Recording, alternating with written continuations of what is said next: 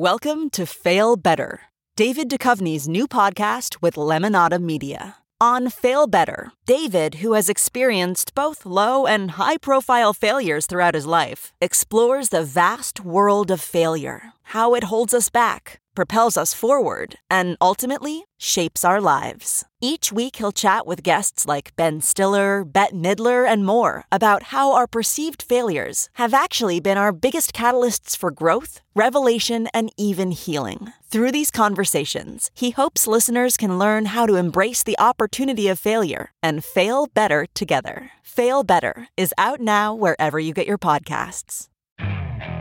Okay, picture this. It's Friday afternoon when a thought hits you. I can spend another weekend doing the same old whatever, or I can hop into my all new Hyundai Santa Fe and hit the road. With available HTRAC, all wheel drive, and three row seating, my whole family can head deep into the wild. Conquer the weekend in the all new Hyundai Santa Fe. Visit HyundaiUSA.com or call 562 for more details. Hyundai, there's joy in every journey.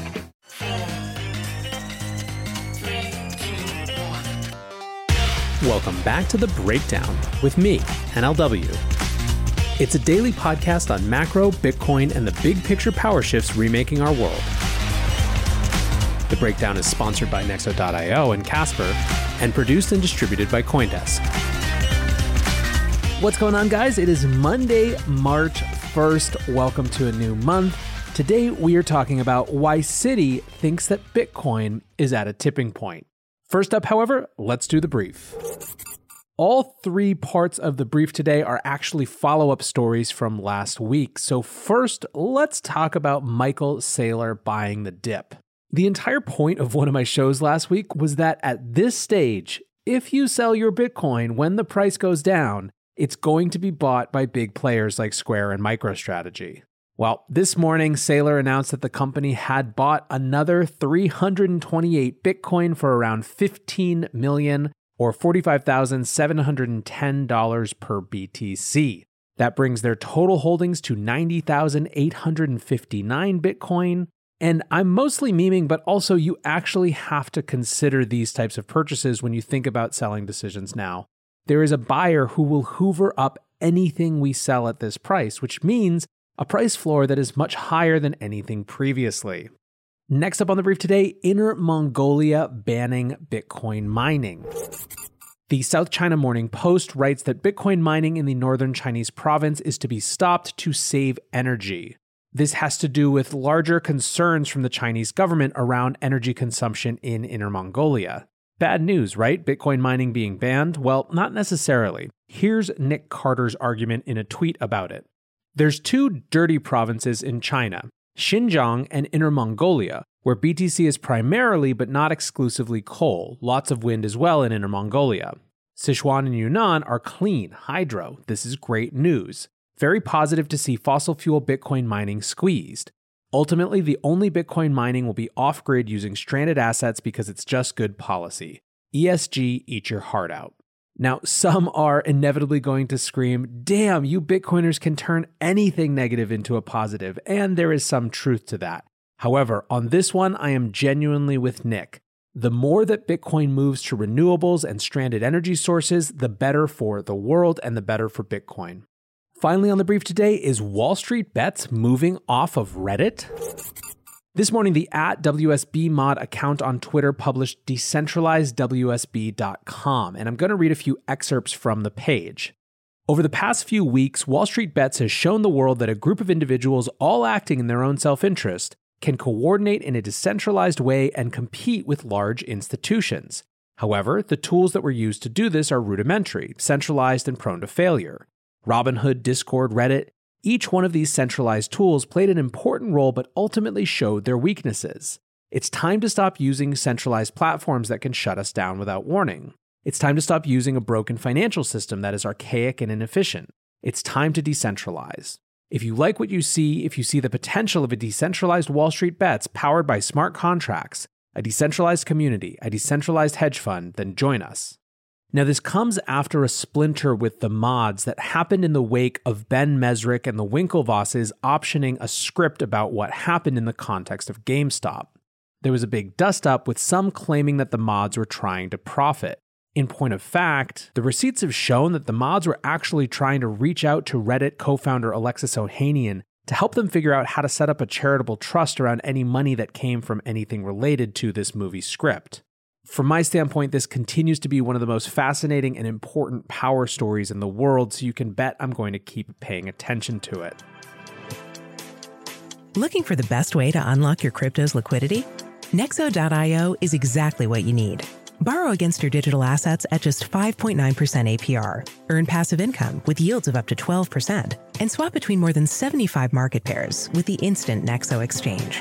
Try the Nexo wallet app to get the whole 360 degrees of crypto banking. Get started at nexo.io.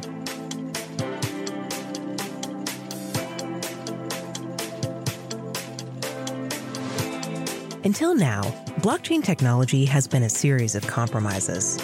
No Layer 1 protocol exists in the market that supports everything enterprises, developers, and consumers need from decentralized applications. Meet Casper.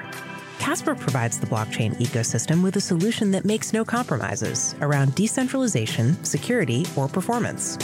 Learn more at casper.network. With that, let's shift to our main discussion why Citi thinks Bitcoin is at a tipping point. But to get there, we actually need to situate ourselves in the larger February context of institutional adoption. Each month, investor Travis Kling does a highlight reel of the biggest events from the month previous. And late last night, he tweeted, Well, crypto, you did it again. The pace of positive news flow continues to be simply astonishing. February brought several of the most impactful events ever for crypto. Bring on March. Here are some of the highlights that Travis listed. First and most obvious, I think, to all of us was Tesla buying 1.5 billion of Bitcoin. In many ways, Tesla and Elon make sense as the next domino to fall when it comes to Bitcoin treasuries, but it's still hard to overstate the impact and influence that that decision might have in other corporate boardrooms, particularly in technology. MicroStrategy raised another billion dollars in convertible debt to buy Bitcoin.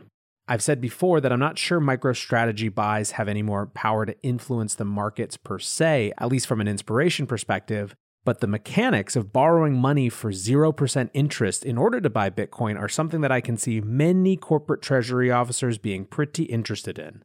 We found out that Square had purchased another $170 million of Bitcoin for its balance sheet over the course of Q4 2020 we discovered that BNY Mellon was starting their foray into the field with crypto custody with the intention to go much bigger. We found out that BlackRock was dabbling with Bitcoin, whatever that means. We discovered that Deutsche Bank was building a new offering around crypto custody and prime brokerage. That MasterCard was going to enable crypto purchases for all merchants this year. That Jack Dorsey and Jay Z had allocated 23.5 million in Bitcoin to fund Bitcoin development. We also had big news on the regulatory front, with Bitcoin Senator Cynthia Lummis being named to the Senate Banking Committee, exactly the place that we would like to see a Bitcoin advocate. And perhaps biggest of all, in some ways, we had Tether settling with the New York Attorney General, which leads, among other things, to Tether agreeing to future quarterly audits of reserves, which is a huge boon for the transparency of this space. All in all, if you were feeling a little raw this weekend after seeing Bitcoin dip from 58,000 last Saturday to like 43,000, 44,000 this Saturday, just roll through these highlights and remember where we are in this cycle. Indeed, there's been so much going on that somehow we sort of missed the JP Morgan analyst note from last Wednesday that had this choice little line. In a multi asset portfolio, investors can likely add up to 1% of their allocations to cryptocurrencies in order to achieve any efficiency gain in the overall risk adjusted returns of the portfolio. JP Morgan is historically perhaps the slowest mover among their peers as it relates to Bitcoin specifically, so this is a pretty meaningful note. Now, as I've mentioned, this type of news should start to lose some of its power to capture our attention because what matters is not the individual research report, what matters is the aggregate. But in that light, the aggregate momentum is clearly pointed in one direction, which brings us to the Citi piece published today. This is not just a small analyst note like the JP Morgan piece I was just mentioning. This is a 108 page report from Citi's Global Perspectives and Solutions, or GPS group, and it's called Bitcoin at the Tipping Point. They start off by owning their own history with Bitcoin, writing that the first Citi GPS report on Bitcoin was in 2014 in their Disruptive Innovations newsletter. At that time, Bitcoin had a total market cap of 6.2 billion, and they focused on the fact that it wasn't appealing to institutions and that frankly it had a high likelihood in their estimation of getting disrupted by a generic alternative or a fork. Since then, they said, quote, the uptake of Bitcoin in the past almost seven years has been nothing but extraordinary. Here's what they chose to highlight from this huge report in terms of their conclusions. Quote, in the report attached, the authors note the biggest change with Bitcoin is the shift from it being primarily a retail focused endeavor to something that looks attractive to institutional investors. In a search for yield and alternative assets, investors are drawn to Bitcoin's inflation hedging properties, and it is recognized as a source of digital gold due to its finite supply. Specific enhancements to exchanges, trading, data, and custody services are increasing and being revamped to accommodate the requirements of institutional investors. Now, that's all pretty hot, but here's the line that people are really focused on. Where could Bitcoin be in another seven years or so? The report notes the advantages of Bitcoin in global payments, including its decentralized design, lack of foreign exchange exposure, fast and potentially cheaper money movements, secure payment channels, and traceability. These attributes combined with Bitcoin's global reach and neutrality could spur it to become the currency of choice for international trade part of why this report is capturing so much more attention than some of these other things is not just the significance and depth of it, although that's a piece of it. Part of it is that they're actually zooming out to a world in which central bank digital currencies exist, and these digital fiats are competing for the attention of private corporate actors. Citi is taking seriously the idea that an independent, non sovereign settlement mechanism might be more appealing for a variety of reasons. Another quote from the report that gets at this. If these efforts progress to the actual issuance of central bank digital currency, blockchain would become a mainstream offering. Individuals and businesses would have digital wallets holding a variety of cryptocurrencies, stablecoins, and CBDCs, just like today they have checking, savings, and treasury accounts. Connectivity between the traditional fiat currency economy, public cryptocurrency networks, and private stablecoin communities would become fully enabled. In this scenario, Bitcoin may be optimally positioned to become the preferred currency for global trade. It is immune from both fiscal and monetary policy, avoids the need for cross border foreign exchange transactions, enables near instantaneous payments, and eliminates concerns about defaults or cancellations, as the coins must be in the payer's wallet before the transaction is initiated. I think it's hard to overstate how important this is. Citi is not just talking about the narrative that we've had for the last year of Bitcoin as inflation hedge. They're actually looking at it in the context of global foreign exchange settlement and the benefits that it has there. This is not the transactional narrative of Bitcoin as the thing you buy coffee with. This is something much bigger. And while in some ways it's amazing that it's only now that these big institutions are starting to look at it in this context, the implications of that, late or not, are massive. The other part of the report that people have been quoting extensively is the concluding few paragraphs. Quote, the philosopher Schopenhauer once remarked all truth passes through three stages.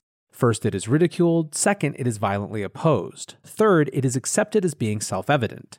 Though the sentiment was expressed more than 150 years before the emergence of Bitcoin, the introduction and evolution of the cryptocurrency illustrates this very human response to change. The idea that a new payment system relying on a decentralized cryptographic approach to facilitate transactions in an extrajudicial manner that might gain traction and challenge traditional payment rails seemed like a pipe dream in the early days of its release. This gave way to denouncements and restrictions as governments, banks, and regulators sought to limit its growth. As recent events have shown, however, that resistance may be now melting away. Large institutional investors and organizations are choosing to participate in and support Bitcoin. Regulators are beginning to lay the groundwork for the asset to potentially enter the mainstream. Governments themselves are being pressured, and many are reconsidering their own currency offerings. The vision of Bitcoin as a force that will transform the world may seem self evident in just a few more years. The fact this progression has occurred in just over a decade makes Bitcoin remarkable regardless of its future. The idea in this report, this tipping point idea, is extremely apt, and I wouldn't be surprised if we see this report itself as something of a tipping point in the way that these institutions write and speak about Bitcoin. As I said before, it adds such a huge amount to the inflation hedge narrative, something that big institutions could be excited about helping this technology grow into. Even the way in which it discusses some of the obstacles that remain show a maturation of this analysis. Another line that I found in the report was quote, security issues with cryptocurrency do occur, but when compared to traditional payments, it performs better. This was after kind of beating down the FUD about crime, showing the Chainalysis report that showed that only 0.34% of transactions were used for illicit purposes. 12 years into the asset and a few months into this bull cycle, we are still just starting to understand what the sea change of this cycle might be, and it's pretty exciting to watch. For now, I appreciate you listening. I hope you're off to a great beginning of March. Until tomorrow, guys, be safe and take care of each other. Peace. Hopefully, this is the last time you hear this ad because with Chime Checking Account, features like fee free overdraft up to $200 with SpotMe and getting paid up to two days early with direct deposit, you can probably treat yourself to an ad free upgrade to spend more time listening to your favorite podcasts. Or at least grab yourself an extra morning latte this month. Join millions of Chime members who work on their financial progress with fee free overdraft and no monthly fees. When you find new ways to save, you can reach your financial goals easier and still have the occasional treat. Take more control of your finances and say goodbye to monthly fees. Open your account in minutes at chime.com slash goals24. That's chime.com slash goals24. Chime feels like progress. Banking services and debit card provided by the Bancorp Bank N.A. or Stride Bank N.A. members FDIC. SpotMe eligibility requirements and overdraft limits apply. Terms and conditions apply. Go to chime.com slash disclosures for details.